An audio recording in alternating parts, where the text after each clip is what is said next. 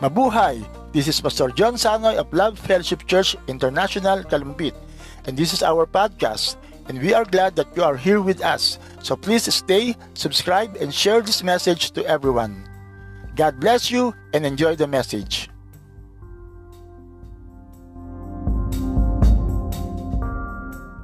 Magandang umaga po sa bawat isa. Pwede ba magtanggal? Ah, naka, medyo nalulula ako pag sinasabing walking Bible eh. Nahihiya ako sa Panginoon. Pero salamat sa Panginoon for the, the continuous opportunity na makapag-share ng salita ng Diyos. Although sabi ko nga medyo mahirap, hindi ko nga alam kung paano ko sasimulan, anong sasabihin ko, pero sabi ko lang lagi, serving God is an opportunity to be grabbed. It is a privilege na dapat samantalahin po natin. Kaya nga lalo po sa theme natin for this month, passion, for, passion to serve yata, no?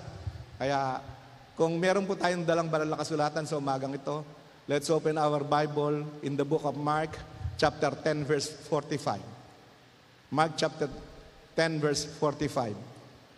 Meron bang babasa sa Tagalog? Wala si Oye, no? Puro, Eng- puro English yata Bible nyo eh. Meron bang Bible na Tagalog?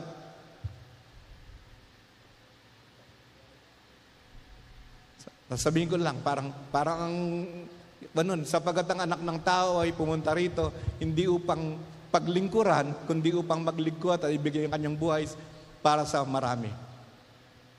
For even the Son of Man came to, not to be ministered unto, but to minister and give His life as a ransom for many. Sa ibang salin po kasi, yung ministered, yung minister, serve po ang ginamit. Sabi rin sa N I V yata, for, for even the Son of Man came, did not come to be served, but to, to serve and give His life as, as a ransom for many. So yun po, ang atin pong Panginoong Jesus, passion po niya. Yun pong mag-serve, maglingkod. At dahil po, ang ibig niya, kalooban niya maglingkod at abutin yung mga tao bilang mga mananampalataya, ganun din po dapat tayo. Ang maging passion po natin, maglingkod. Amen po ba? Manalangin po muna tayo. Ama, nagpapasalamat po kami sa umagang ito na minsan pa nagkasama-sama kami para mag-aral ng iyong mga salita. Kaya ang dalangin po namin, yung pong mapapag-aralan namin patungkol sa salita mo at yung mga maari po na personal testimony ko sa umagang ito, magbigay kaluwalhatian sa iyong dakilang pangalan at makatulong po ito para ma-encourage ko yung mga kapatid na nandito na patuloy kaming sama-samang maglingkod sa iyo. Kaya sa umagang ito, pinupuri ka po namin, pinapasalamatan, kaya hindi po namin ma- malilimutang ibalik sa iyong papuri, pagsamba at pasasalamat. Kaya ito po ang aming panalangin sa makapangyarihang pangalan ng aming Panginoong Hesus. Amen. Palakpakan po natin ang Panginoon. Amen. Amen. At nakalimutan ko na yung sasabihin ko. Purihin ang Panginoon. Yun, yun po sa ang pinaka-topic po natin, passion to serve. Kaya yung sabi ko nga, eh uh, ta, ang ang pinaka-passion po ng Panginoon maglingkod. Kaya bilang mga mananampalataya, we are followers of Jesus. So dapat po maging passion din po natin maglingkod. Amen po ba? At sa atin pong church, makikita no, kung ano po bang nakikitang katayo, katangian ng ating church? Ang Love Fellowship Church International. Kung meron pong katangian na uh, masasabi tayo sa ating church. O, baka hindi katangian, kundi kapintasan. Yun sasabihin ko.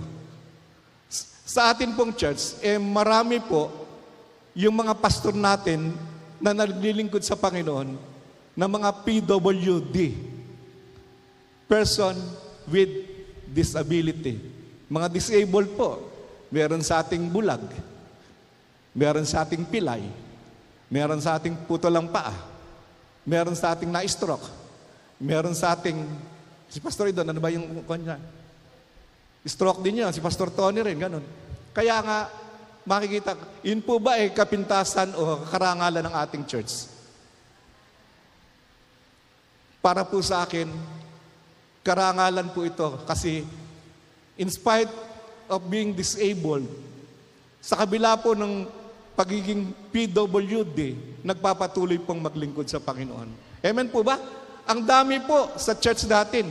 Sa, pag, sa bilang ko po ay walo eh. Biro mo, mayroon tayong Pastor Tony, yung pinakamatanda. Noon pong January seventeenth, sa, pag-aakala, sa akin pong pagkakaalam, kung hindi seventy-five siya o seventy-six. Maaaring nga seventy-six kasi parang narinig ko siya minsan.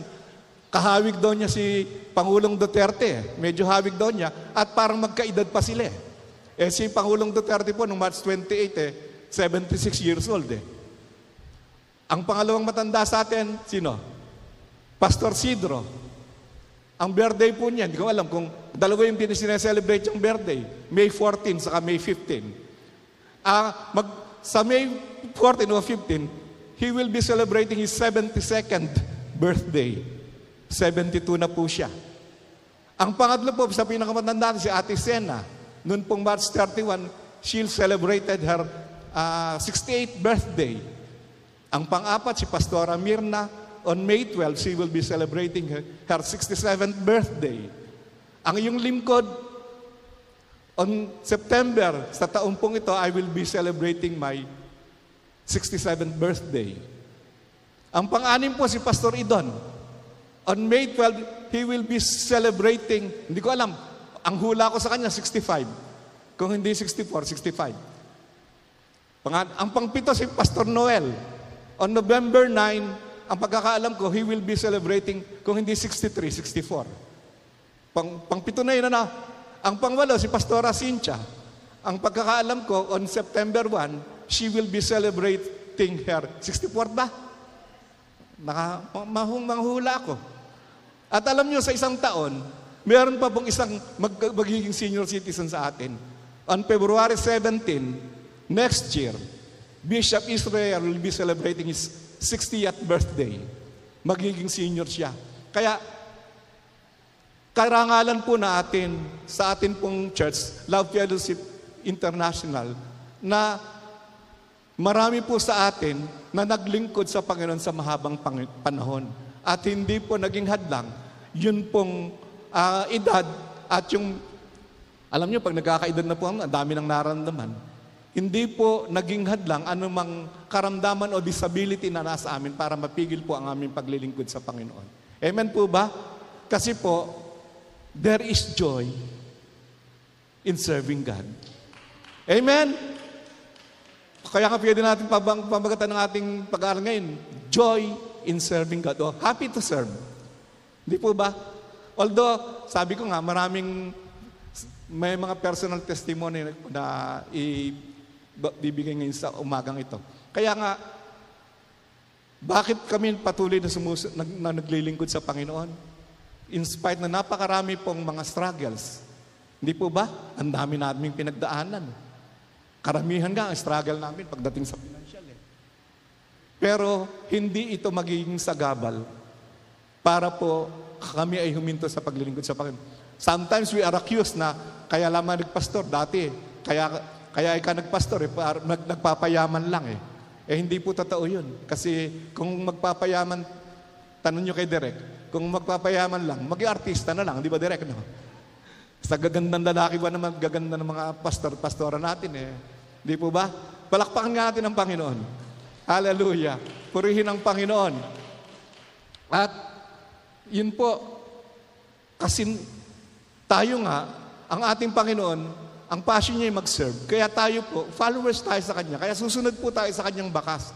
At sa amin pong mga buhay, bakit ba ganun na lamang yung pong desire namin ng patuloy na maglingkod sa Panginoon kahit na po sa in old age? Kasi naranasan po namin ang kabutihan ng Diyos sa aming mga buhay. Alam ko po, meron kami mga patotoo kung paano kami binago ng Panginoon.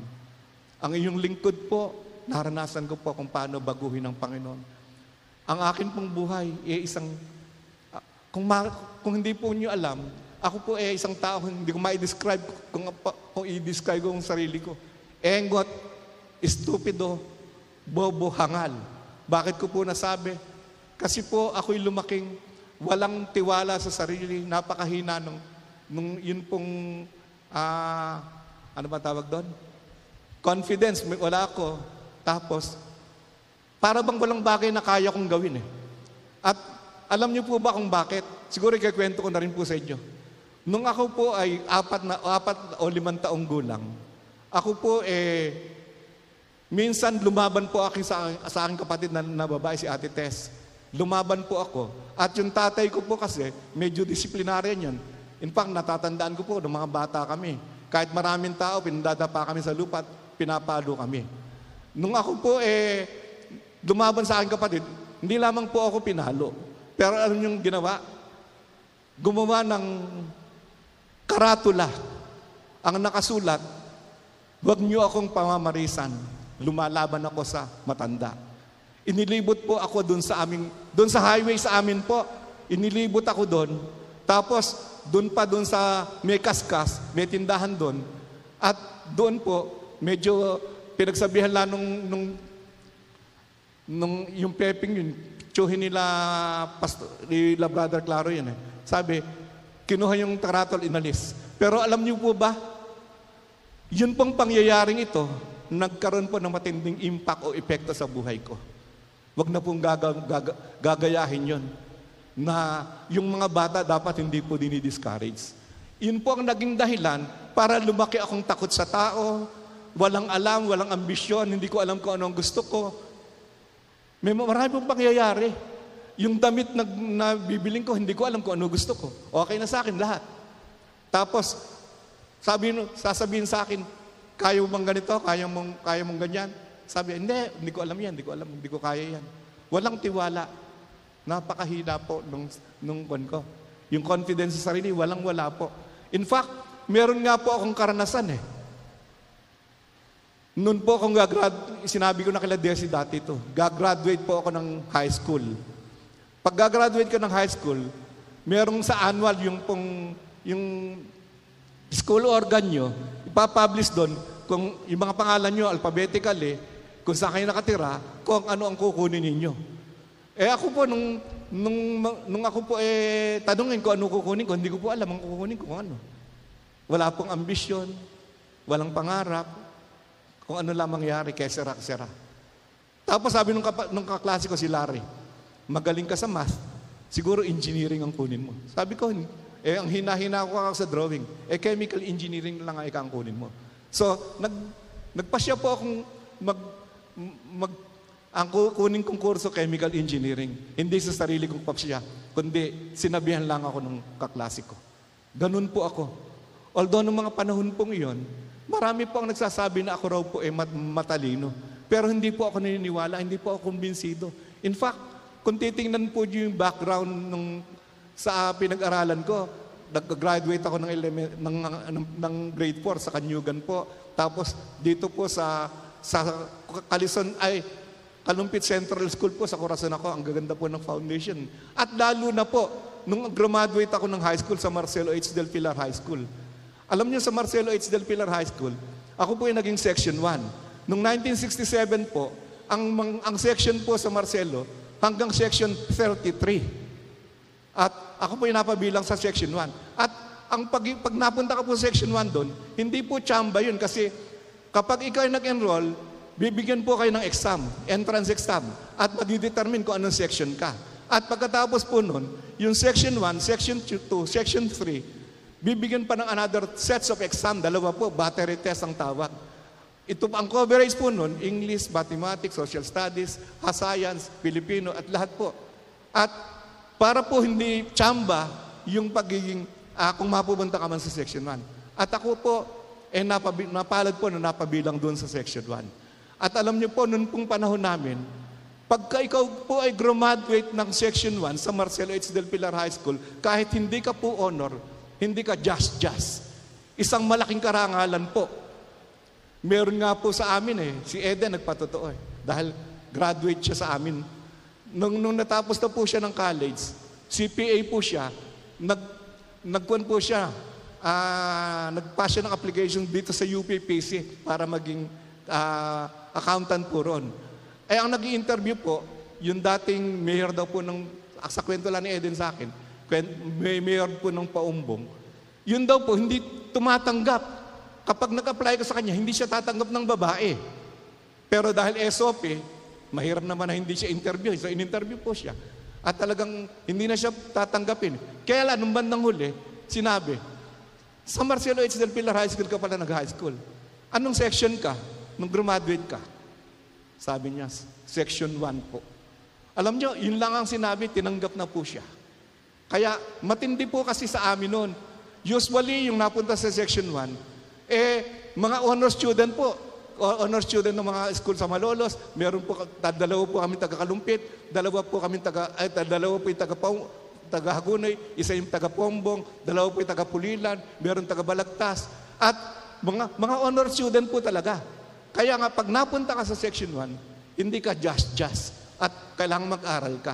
Kaya, doon po, yun po ang medyo isang magandang katangian ko na hindi ko tinatanggap kasi sa akin, wala po ako. Ako nga, sa tingin ko, ako ang pinakabobo dun sa aming klase. Kasi nga, dahil low self-esteem.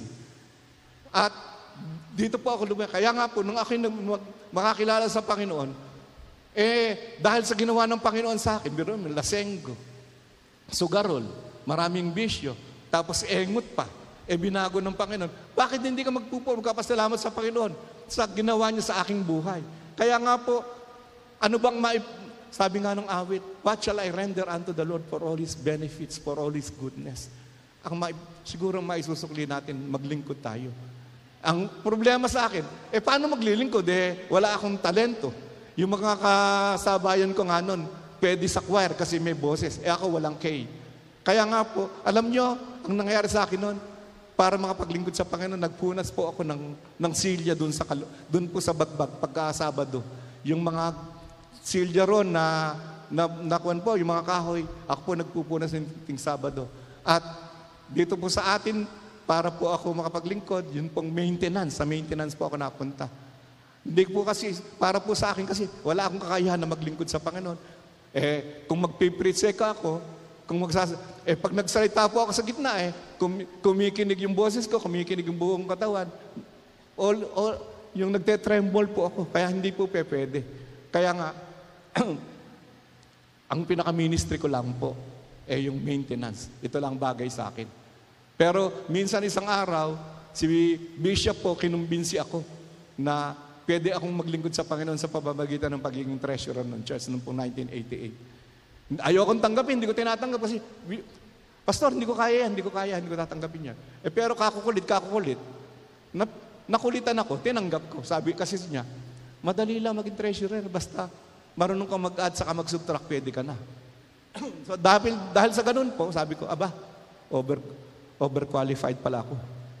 Marunong din ako mag-multiply, saka mag-divide. Kaya overqualified. Kaya tinanggap ko po. At simula po noon, ito po, naging paglilingkod ko po sa uh, Panginoon, yung pagiging treasurer. In fact, nineteen eighty-eight to nineteen ninety-four, ako po ang treasurer ng church. At napakahigpit ko pong humawak ng pera noon. Hindi ka basta-basta makakahingi. At maraming ang nagagalit sa akin nun kasi umuutang sa church. And si Bishop, okay, pautangin siya. Sige ka, punta ka kay, Pastor, eh, kay, kay Brother Amante, kung humingi ka ng pera. Eh, pero pagdating po sa akin, hindi po pwede. Sabi ko, ang pera po ng church, hindi pinauutang yan. Kaya pasensyahan po tayo. Marami nagalit po sa akin, pero pag nagalit sila, pinupuntahan ko, pinapaliwanag ko po. At kaya nga, sa akin pong paglilingkod sa, akala ko nga, habang panahon, treasurer ako ng church. Eh. Pero naging Bible study leader ako. Tapos nga, nineteen ninety-four, biglaan lang, dinala ako ni Pastor, pinasakay doon sa sakyan niya. Halika, may pupuntahan tayo. In-enroll po ako sa A T S. Sabi niya, hindi habang panahon, kon ka, uh, treasurer ka, mag-aral ka, ka. Kaya nga, siya po ang nag-enroll sa akin doon sa Asian Theological Seminary. Kaya simula po noon, ayun, unti-unti yung lumago sa uh, pananampalataya. At nineteen ninety-seven, ako po rin naging... As- okay. nineteen ninety-seven, tatandaan ko, naging... Ano ba yung... Ano ba yung katungkulan ko rito? Yung... Yung pastor, ano yung... Patungkol sa mga finances. Administrative pastor, mula po noon. Yung mga finances, saka yung mga pagawain, ako po yun. At dumating pong pagkataon na si Bishop umalis, eh talagang... Yung pong pagiging senior pastor, nasalin po sa akin. Pero dahil po, sa, ang feeling ko talaga, hindi ako tinawag para ron. At noong pong two thousand six kasi, nagkaroon akong problema yung mga mata ko, na Naga, na nung magpa-check up ako sa doktor, may glaucoma pala ako, inopera yung mata ko, halos hindi na nakakakita yung kanan. At noong two thousand seven, inopera rin yung kabil, kaliwang mata, naahawa rin po. Kaya nga, uh, ibinigay ko po ay, kasi si Pastor John ang next in line nun, sa kanya po. Although, marami nagsasabi sa akin, wag ko raw kay Pastor John, isalin yung pagiging senior pastor. Pero sabi ko, it will be unfair for him. Kung sabi na si Pastor Tony raw ang kunin ko, marami nagsasabi. Pero ang, ang, ang sabi ko, it will be, sa isip-isip ko, uh, it will be unfair for Pastor John. Kasi siya yung matagal na namin katukatulong. Kaya mula po noong two thousand six, siya po ang naging senior pastor ng church. At pag, pagpapatuloy po, kahit na po ganito yung kalagayan ko, hindi po ako nagtigil sa paglilingkod sa Panginoon. At salamat po sa gifts na, ginawa, na binigay ng Diyos sa akin. Yung pagka... Yung pagkamatandain po. Hindi po matanda, kundi matandain. Yung re- retentive memory ko po. In fact, yung mga kaklase ko po sa high school, tatlongpot anim po kami. Alam niyo po ba? Kabisado ko yung pangalan nila, alphabetically. Uh, alphabetically po, halimbawa, uh, sample. Angkon po, Kahukom, Arturo, Karasig, Rectorino, Castro, Valeriano, Cortez, Amante, Cruz Francis, Cruz Leonardo, Gacad Rodrigo, Galvez Onofre, Gatnonitan Antonio, Adi Guzman, Guzman Ernesto, Herwela Conrado, Joseph Librado, Joseph Librado, Lumotan Hernando, Menjola Larry, Mendoza Ramon, San Juan Bayani, Tanabe Christopher, Torres Juan, at yung palabis siya, Viri Alberto. Gusto niyo yung babae? Wag na po, ano, kasi naniniwala na siguro kayo, no? Ganun po. Nagpapasalamat po ako sa Panginoon because of my retentive memory. In fact, marami na po ako nakalimutan dun sa, sa Bible, yung mga kabisado ko. Kasi po, pagpalay ka na wala ng paningin, nagiging makakalimutin ka na rin. Kasi hindi mo na, mas mainda, madali pa ng matandaan pag nababasa mo, nakikita mo lagi. Kesa pag naririnig mo. Pero nagpapasalamat ako sa Panginoon for the continuous opportunity that He is giving. At alam niyo po ba sa paglilingkod sa Panginoon? Sabi ko nga, there is joy. Natatandaan ko, nung una ako naging treasurer, ang pinaka-offering namin noon, eh, eight hundred pesos. Yung pinaka-offering namin nung unang, unang linggo nung naging treasurer. At pagkatapos ng isang linggo, dinedak yung expenses. Ang natira pong pera, one peso and five centavos. May, may lalagyan po ako, barya pa yung nasa supot eh. Pag binibilang ko po yun, pag chinecheck ko po yung pera, kailangan kasi, pagka yung, yung, yung perang hawak, yung perang nasa listahan, dapat, it will concern you kung magkano hawak mo. Kaya nga ganun po eh. Tuwan-tuwa na ako ron. At kagaya rin po, nung ginagawa ang prayer house na yan, ako, alam niyo po, hindi ako sanay sa construction, pero noon pong panahon yun, kasi ako ang treasurer, ako nagpapaluto ng pagkain. Kami po yung, ang kasakasama ko po kadalas si Brother Claro. Hindi po kami sanay sa mga pagbabagakot, pero araw-araw po kami naghahakot dyan. Yung graba, yun pong buhangin, yung semento, yun pong hollow blocks. Naranasan ko po, kasi noon po, madulas yan, pilapi lang. Naranasan ko po, naghahakot ako, buhay-buhat, pasan-pasan ang semento, nadulas ako, nah, nahulog yung daladala ko. At napakahirap po. Yung buhangin, madali lang yan eh. Madali lang buhatin kasi pumapakat sa balikat yan. Pero yung graba, masakit. Lalo na po, yung hollow blocks, pag buhat-buhat mo. Biruin mula doon sa harapan hanggang dito, sa, sa prayer, sa likod ng prayer house, yung may bayabasan doon. Ang sakit-sakit. Pero alam nyo, maghapon po yun halos araw-araw. Wala namang sweldo. Pero pagkatapos po ng trabaho, makaramdaman namin ang kagalakan sa puso. Kasi napaka, napakasarap po na talagang ikaw ay maglingkod sa Panginoon. Masarap po nang mayroong ginagawa sa Panginoon. Amen po ba? Kaya nga po, ini-encourage ko po ang bawat isa. Hindi po namin, uh, ano tawag dito? Hindi namin, hindi lang pwede ang mga pastor ang maglingkod sa Panginoon. Lahat po tayo pwedeng maglingkod sa Panginoon. Amen po ba? Kaya nga po, sa umaga pong ito, I am encouraging each and every one of us. Marami pong kaparaanan ng paglilingkod sa Panginoon. God has given us different gifts, talents, and ability.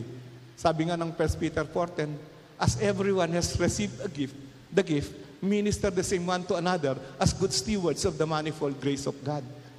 Binigyan po tayo ng gift, talent, ability. Sa ibang salin, use your talent in serving one another. Ano ang talent na binigay sa inyo? Pwede mo gamitin yan para sa paglilingkod sa Panginoon. At para naman po sa bawat isa sa atin, pwede po tayo maglingkod sa Panginoon sa ibang, ibang kaparaanan. Tatlong bagay po, ibig kong i-share.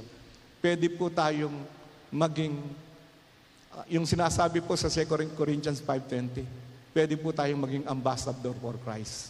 Maging Christ ambassador po tayo. Amen po ba? Tayo po, ang sabi po ron, we are Christ ambassador. Ano po ba sa Tagalog ang ambassador? Sugo, kinatawan, representante. Hindi po ba yun? No? Ang isa pong sugo, eh, dayuhan lamang sa isang bansa. Di ba? Yung, mga, yung sa China nga eh, nagsasalta ng masama-sakwan eh, pero dayuhan lang dito. Hindi siya taga rito sa atin. Kumbaga sakwan, bisita lang natin sila, sila rito. Ganun po tayo. Sa mundong ito, we are just God's Christ ambassador. Hindi po ang mundo ang ating tahanan. Ang tahan po na tahanan po natin, ang langit. Di ba? Philippians three twenty, for our citizenship is in heaven. Kaya nga po, nandito tayo, pansamantala, para po tubdin ang kalooban ng ng Diyos na nagsugo sa atin ni Kristo. Kaya nga ambassador tayo ni Kristo. Ano ba ang kalooban ni Kristo? Kalooban ni Kristo na abutin natin ang mga tao. Bigyan natin ng kaluguran, kalulati ang kanyang pangalan sa pag-abot sa mga tao. We are the representative of His love. Kung paano natin naranasan ang pag-ibig ng Diyos, ipapasa natin. Gagamitin tayo para sabihan ang mga tao sa paligid natin na mahal sila ng Diyos, na sila ay pinatawad na. Hindi na galit ang Diyos sa kanila. Kaya nga doon sa Second Corinthians chapter five, meron tayong tinatawag na Ministry of Reconciliation. Kaya nga ambassador tayo. Kukumbinsihin natin ang mga tao, lalapitan natin na mahal na mahal sila ng Diyos. Ayon lang ng Diyos na mapahamak sila. Ang Diyos hindi na galit at willing na siyang makapag-reconcile. At ibinigay ang kanyang bugtong na anak ng ating Panginoong Jesucristo para magkaroon ng reconciliation. Muli pa nang makalabit ang mga tao sa Diyos. Amen po ba? Represent, we are extension of God's love. Extension po natin. Sa pamamagitan natin, ipapadama natin sa mga tao sa paligid natin kung paanong mahal na mahal sila ng Diyos. Kasi tayo ang gagamitin. Tayong nakaranas ng pag-ibig ng Diyos. Ang gagamitin ng Diyos para umabot din ng mga tao sa pamamagitan ng pag-ibig na yan. Tandaan po natin, we cannot give what we do not have. At dahil naranasan natin, ibinigay ng Diyos sa atin. For the love of God is shed abroad in our hearts by the Holy Spirit which is given unto us. Romans chapter five verse five. Naranasan natin yan. Kaya tayo po ang makakapag-abot sa mga tao sa pamamagitan ng pag-ibig na ibinigay sa atin, na ibinigay ng Diyos sa atin. Magagawa natin na talagang abutin yung mga tao sa paligid natin. Amen po ba? Kaya manalangin po tayo na punuin pa ng Diyos ng pag-ibig ang ating mga puso. Magkaroon tayo ng kahabagan sa mga tao. Nagkaroon tayo ng compassion sa mga tao na mapapahamak. Ayaw ng Diyos na may mapahamak. Kaya nga, ang ginawa niya, sinugo niya ang bawat isa sa atin para abutin yung mga tao sa paligid, para pagdating ng panahon, napupunta tayo sa langit. Hindi lamang kokonti ang mapunta ng langit. Marami pong pupunta. Amen po ba? Kumbinsido po ba tayo? We are God's representative, God's ambassador. Ito po isang bagay na magagawa natin. Minsan po kasi, sa, sa dahil po sa kabisihan natin, minsan po kasi, hindi na natin maabot yung mga tao sa paligid natin. Minsan po kasi, naging selfish tayo. Yung sarili lang natin ang iniintindi. Kaya nakakalimutan natin yung mga tao kinakailangan ding maligtas. Amen po ba? We are God's ambassador. Pangalawa, we are God's witness. Amen po ba? Sabi ng Acts one eight, but you shall receive power after that the Holy Ghost is come upon you, and you shall be witnesses unto me, both in Jerusalem and in all Samaria, and in all Judea and in Samaria, and unto the uttermost part of the earth. Ulitin ko po, but you shall receive power after that the Holy Ghost is come upon you, and you shall be witnesses unto me, both in Jerusalem, in all Judea, in Samaria, and unto the uttermost part of the earth. tayo po ay witness ng Panginoon. Kailangan po maging credible witness tayo. Yung witness na paniniwalaan. At maumpisahan po natin pagsaksi sa pagtetestify sa mga tao sa pamamagitan po ng karanasan natin. Di ba? Si Brother Obed, nakikinig ako nung ano ba nung Biyernes? God's word for you ba yung tawag doon? Sabi ko, ganun pala yung buhay ni Obed dati. Chickboy pala si Obed, no? At alam ko po, hindi lamang si Brother Obet ang may binagong buhay na naranasan sa Panginoon. Hindi lamang si Pastora Cynthia. Hindi lamang po si Pastora Maricel. Lahat po tayo, merong karanasan na, na ginawa ang Diyos ng kanyang kabutihan. Sa, dahil nga sa kabutihan ng Diyos sa aking buhay, biruin mo yun. Pag naalala ko yung dati kong buhay, pambihira, salamat sa Panginoon. Nakaalis ako, nakalaya ako sa ganong klaseng buhay. Piruin mo. Pag ako'y nalasing, kahit hapon, araw na araw, pambihira gumugulong ako sa damuhan. Ang dami nakakakita. Nakakahiya. Halos isang linggo akong hindi makaalis ng bahay sa hiya. Nung ako po is addict sa sugal, may pagkakataong tatlong araw, dalawang gabi sa sugalan, walang tayuan. Minsan nga, baha, bumabaha, nakataas yung paa namin, patuloy yung pagmamadyong namin. Just sigarilyo naman, yung, yun pong kamay ko naninilaw sa tindi ng aking paninigarilyo. Noon po, hindi, ako, hindi ko naranasan yung mga bato, yung, pero hanggang mariwana po ako. Minsan, na-bad trip po ako. Talagang takbo ako ng takbo. Ang feeling ko, hinahabal ako ng katakot-takot na asat lalapain ako. Na-bad trip po ako. Kaya marami po akong karanasan din. Kaya pag naalala ko yung dati kong buhay, bakit pa ako tatalikod sa Panginoon? Naranasan ko ang kabutihan niya sa buhay ko. Kaya handa akong maglingkod sa Panginoon. Amen po ba? Kaya hanggang ngayon po talagang kahit na ang feeling ko nga sa ngayon, sa totoo lang ang feeling ko po ngayon, para bang, Lord, hindi na yata ako magagamit mo. Wala na yata akong kabuluhan dito. Kunin mo na po ako. Wala na.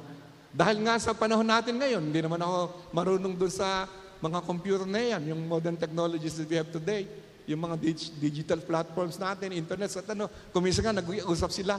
Pag nag-uusap sila, hindi ko maintindihan. Para ako nakikinig in foreign, sa foreign language na nagsasalita sila. Ah, parang ang, ang feeling ko, wala, wala na akong pwedeng, pwede na akong umuwi. Pero pinakita sa akin ng Panginoon na pwede pala.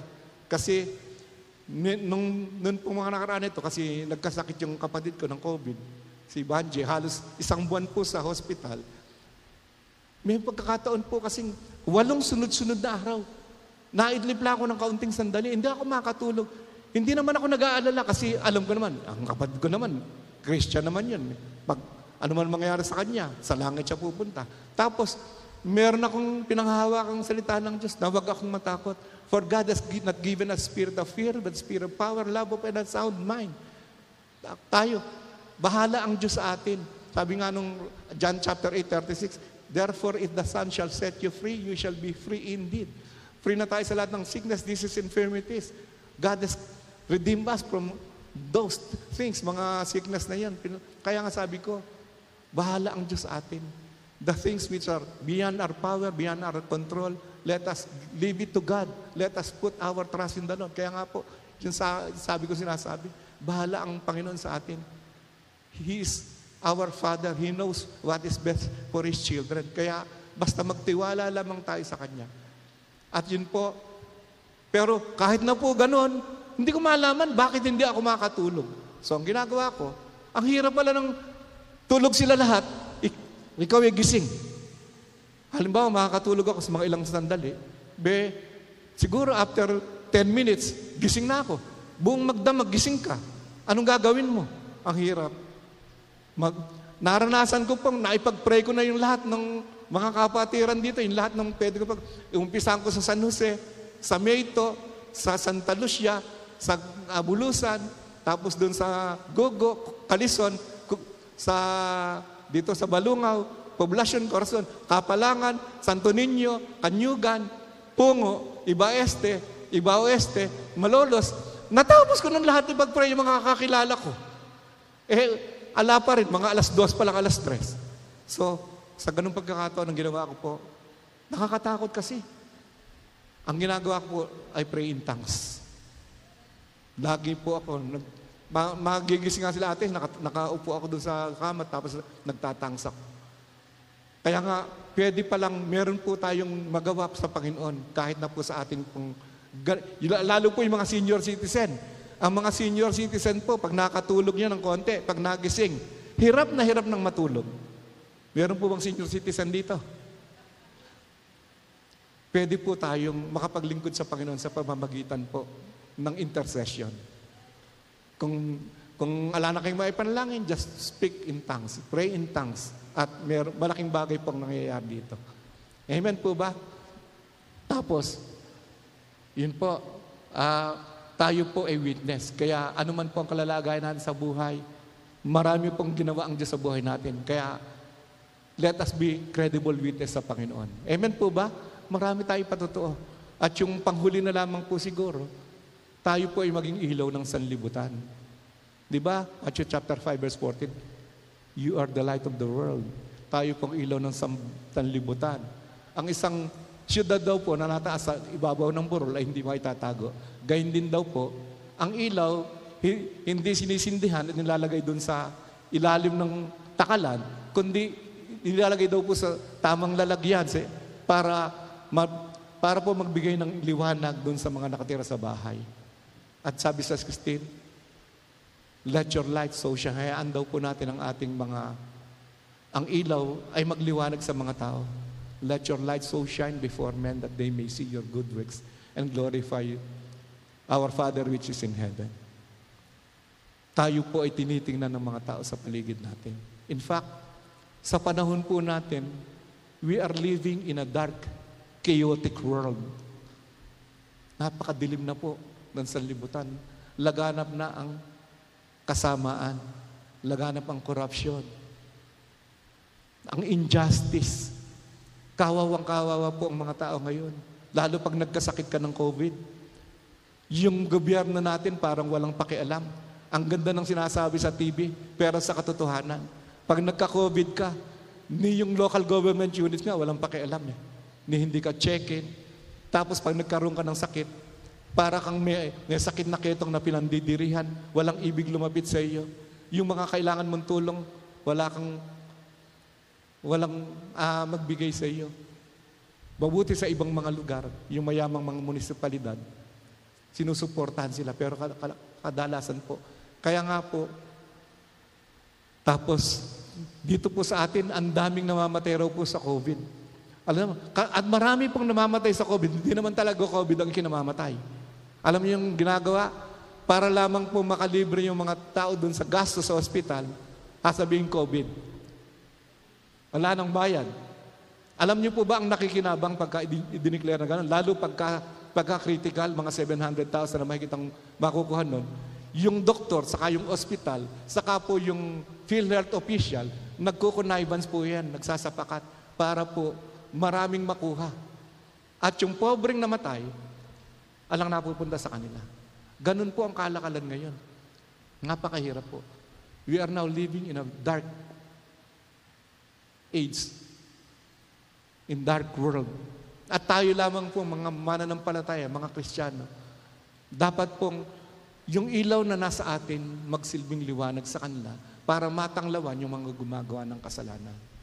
Kaya it's about time na tayo po ay magliwanag. Huwag na po tayo makiayon sa takbo ng sanlibutang ito.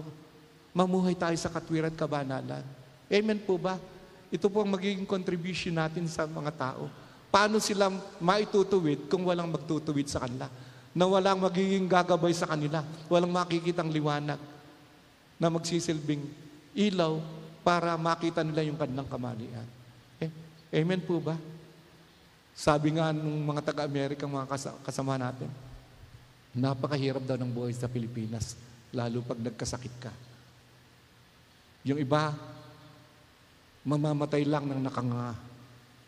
Pero sa atin pong mga mananampalataya, kung meron tayong isang pag-asa, walang iba kundi ang atin pong Panginoon. Sabi ng Titus two thirteen, looking unto the blessed hope, the glorious appearing of our Lord Jesus Christ.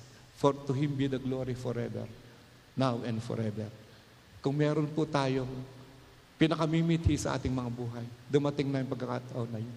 Yun pong blessed hope, yung pagbabalik ng Panginoon, na kung saan mawawala na po tayo sa mundong ito ng injustice, ng corruption. Alam ko po na malapit na malapit na po yun. Kaya ang encourage ko, men ko po sa bawat isa, habang hinaantay natin ang pagbabalik na muli ng Panginoon, patuloy tayong manampalataya, sumunod at maglingkod sa Panginoon. Huwag po tayong magsasawa sa paglilingkod sa Panginoon. Kahit na po kung minsan, talagang napakahirap. At ang isang pong karanasan ko pa nga pala sa, sa pagiging paglilingkod sa Panginoon, yun po kung minsan, persecuted ka na, tapos kuminsan po, makakatingin pa ng panlalait. Meron po akong pinsan, nung nag-birthday po kasi ako nung twenty eighteen, parang reunion po ng Salonga doon sa Laguna po, nagkataon lang na may bagyo. Walang nakarag, wala pa kaming dalawang po. Alam ni Brother Junior, saka si Dong Santos, kasakasamang sa Laguna. Dito sa Luzon, ba, nung nasa Expressway kami, yung, yung, yung sasakyan ni Brother Dong, parang tinatangay ng hangin eh. Pero pagdating namin sa Manila, magandang-maganda ang panahon. At doon po, meron akong, meron akong pinsan doon, mga taga-San Jose, Nueva Ecija. Yung isa nagtanong sa akin, sabi niya, Amante, sinayang mo yung talino mo. Kung ako sa iyo, kung ako'y naging ikaw, mayamang-mayaman ako. Sa ganito mga panunita, medyo masakit din po, pero kasi hindi kami magkakaintindihan. May kaiba po ang aming perspective. Para magkaintindihan kami, dapat ang basis ng aming pinag-uusapan ay isa lamang. Pero iba po yung kanyang perspective in life. Meron pa po ang karanasan nung nag-reunion kami ng mga kaklase ko. That was, siguro mga two thousand eight. Yung mga kaklase ko, sabi ko nga, siguro nine sa mga kaklase ko, graduate po ng U P. At talagang kasama, kagaya ni Pastor John. Tapos halos lahat po, meron akong kaklase na sa U N D P po, United Nations Development, nagpunta sa North Korea, tapos sa Nigeria, tapos naging nung two thousand nine ang pinaka-base sa Thailand. Meron din akong kaklase na sa U N din po, na nagtatrabaho, graduate din po sa U P, civil engineer, nagtatrabaho sa Switzerland at umuwi sa France. Eh yun daw pong inuuwian niya, parang Malolos sa Tanto ng Lukam. Nagtatrabaho nga sa Switzerland, pero sa France siya umuwi. Ibig sabihin, nandoon po siya doon sa boundary siguro. Ang laki ng mga kita nila. Meron akong kaklase, nag-graduate ng P M A. Tawag namin si General Tanabe. Uh, tapos, nung nagkaroon kami ng reunion, nag-pray po ako. Nung nag-pray ako, napansin ng isang kaklase ko, si Bayani. Sabi niya, mukhang yung prayer mo iba. Tapos, naging interesado siya sa akin na kinu-question ako. Tapos, dumating po sa puntong, magkano ba ang sweldo mo sa pagiging pastor? Sabi ko, hindi sweldo yun sa amin. Dahil ang pagpapastor, vocation yan. Allowance lang. Hindi ko po mapag- masabi-sabi yung allowance ko. Meron palang ganung mga pagkakataon na para kang napipilan. Eh kasi, yung sa U N nakaklase ko, five hundred a month ang sweldo. Eh, eh siya, yung nagtanong sa akin, chemical engineering graduate din siya sa U P. At nag- nag- nagtuturo siya ng postgraduate studies sa U S D. And at the same time, examiner po siya sa P R C, Professional Regulation Commission. Nagtatrabaho po siya sa D O H nung panahon na yun. At mataas ang kanyang katungkulan. Kaya nung sabihin niyo sa akin, eh, magkano bang sweldo mo? Hindi, hindi naman tayo pwede magsinungaling. And on that, that time po, ang, ang sweldo ko, eight thousand. Sabi sa akin, pambira, paano ka nabubuhay? Parang, hindi ko mailang isasagot. Pero dapat palang sinagot ko, doon ka nga magtaka. Sa kabila nung eight thousand ang sweldo ko, nandito ko, ang ganda ng pang... Kasi maganda pangatawan ko. Tapos, hindi naman nagkukulang ang Diyos sa atin. Amen po ba? Ang Diyos po, hindi nagkukulang. Kaya pag tayo po ay naglingkod sa Panginoon, ang bahala po si Lord na magbigay sa lahat ng ating pangangailangan. Yung kapatid ko po, na COVID. Ayun, pinagaling ng Lord. Natutuwa yung mga nurse doon sa ospital. Kasi sa lahat daw ng pasyente na ganoon, siya lamang po ang nakaligtas. Siya lamang pong nabuhay. Kahit na po yung bill, mahigit pa pong one point five million kasi sa dami po ng gamot pa na binibili namin, one point five. Kaya nga po, nung bayar na, yun ang problema. Tatlong araw na na-hostage yung kapatid ko. Kasi ayaw pumayag ng promissory note. Eh. Ang balance ay four hundred thousand mahigit. Ang, binab- ang binibigyan lang ika namin ng promissory note, eh, yun ay kang one- less than one hundred thousand ng utang. Eh, eh, eh kaya, eh, ganun. Kaya sabi nung, nung mamangin kong kasama, si Jaja, Uncle, dito na yata kami mani- matitira sa hospital. Ayaw kami pawalan. Pero alam nyo, nung hindi namin na-expect na makakalabas na, biglang may tumawag siyang kakilala. Yung dating kasama niyang medic doon po sa Jesus Reigns Ministry sa Top Avenue nung araw. Pinahiram siya four hundred thousand pesos. Kaya nga, biglang nawala ang problema namin. Eh. Biruin mo, sa panahon natin ngayon, sino ba namang tao ang basta-basta magpapahiram sa'yo ng four hundred K? Eh, ibig sabihin po, ito po yung katapatan ng Lord. God can touch people para po tumugon sa lahat ng ating mga pangailangan. Kaya nga sa tuwa ng ate ko, sabi niya, pera lang yan, pwedeng kitain yan. Tulong-tulong tayo magbayad. Sabi, sabi niya, ipag-pray nyo, ipag-pray natin no, na sa panahon ng lansonisan, mamunga ng matindi yung lansonis natin at saka yung rambutan natin. Mag, ka, magkakaroon tayo ng Thanksgiving party kay Banji. Kukumbidahin natin lahat yung mga tumulong, nanalangin at talagang uh, sumuporta sa kay Banji. At para mag, kasi pagka po kami nangumbida, eh, natutuwa po sila pagka may giveaway po na sila. Ang giveaways po namin, yung pong dansones at saka rambutan. Kaya nga, pagka po natuloy, kasama rin po tayo. Amen po ba? Kasi alam ko po, nanalangin tayo. Kaya ang masasabi ko lamang po, hindi po nakakapagsisi maglingkod sa Panginoon. Kasi ang Diyos, tapat po siya, hindi siya magpapabaya. Hallelujah. Kaya nga, tandaan po natin, habang inaantay natin ang muling pagbabalik ng Panginoon, huwag tayo magsawa sa paglilingkod sa Panginoon. Amen po ba? Yun pong siniram ni Pastor John nung nakaraan, yung First Corinthians fifteen fifty-eight. Therefore, my beloved brethren, be steadfast, unmovable, always abounding in the work of the Lord, for as much as we know, our labor is not in vain in the Lord. Maraming maraming salamat po at ang prayer ko po sa bawat isa sa atin. Nawa po ang bawat isa Mat, naging matibay, matatag sa pananampalataya at Lord, maging kagalakan namin yung patuloy kami maglingkod sa Panginoon. Maraming maraming salamat sa Panginoon. Pagpalain po tayo ng Panginoon. Binibigay ko na po kay Pastor John.